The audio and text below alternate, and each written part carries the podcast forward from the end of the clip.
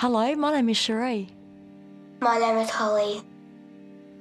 Um, so we were in Port Huon, and a lovely place, lovely area overlooking the river.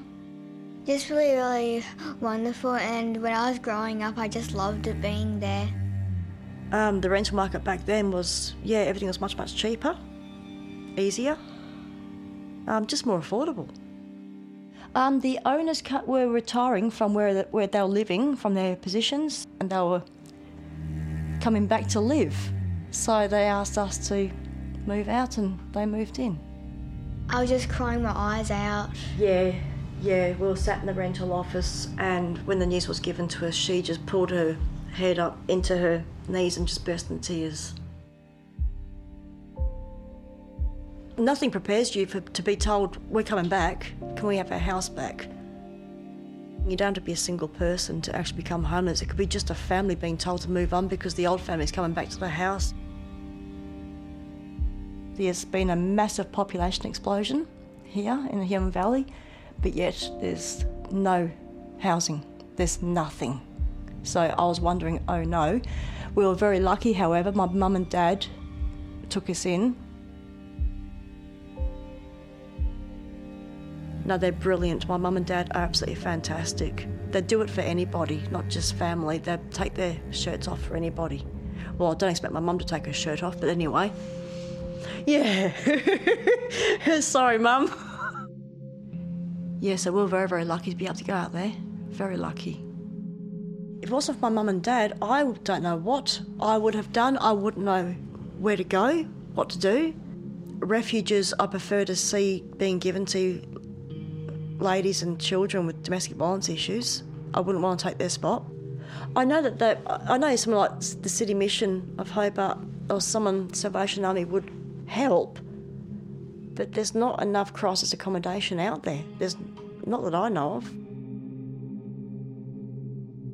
And I just picked my game up. I just kept my head held high, soldiered on, and just started searching. Like, I mean, every day. The real estates must have gotten so annoyed with me. Had to annoy the people at the library and ask for help consistently. And sometimes I helped. You're, yeah, Holly helped because she's better at me on the computer. You know, how wonderful is that? she's born with a microchip in her head. Sometimes I would get a message through say you've been unsuccessful for this one when I hadn't even got a viewing. None of it upset me. I just thought, okay, so that one's on the wayside, unsuccessful, unsuccessful. Well, just keep the ball rolling. Never once was I um, depressed about it. Um, just kept my head held high, just keep going. Nothing holds me back. But I knew deep down something would come up somewhere, just a matter of where and when. Being in a community like this, everyone knows each other, everyone looks out for each other. And um, it came down to a lovely staff member at Holly's school who um, contacted a lady, a private lady, and this lady was actually advertising for someone to move into one of her houses. And within 24 hours, we're, we were told we're, we're successful.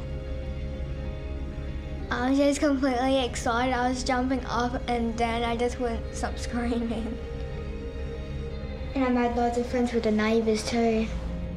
Uh, uh, but they're really, really good, uh, good people. Lovely. Like, yeah. The next door neighbours are fantastic people, so I'm grateful.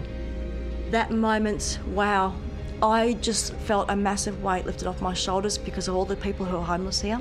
Like there's people living in Winnebago's tents. We do know a person who lives in, in their car. Yeah, it's pretty horrendous. But the amount of people doing it, it's um, it's uh, it's reality, but it's massive eye opener. And yeah, never saw this coming. You don't know it until you're in it. But I would say to them, do everywhere you can to get help. Don't give up. Just keep searching. Something will eventually come up.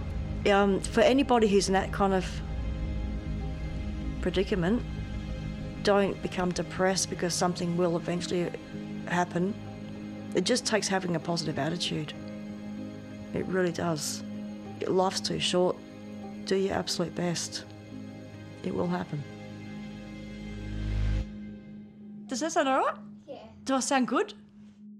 You're the best one in the world. Oh, thank you, my baby girl. You're my best baby chicken in the world.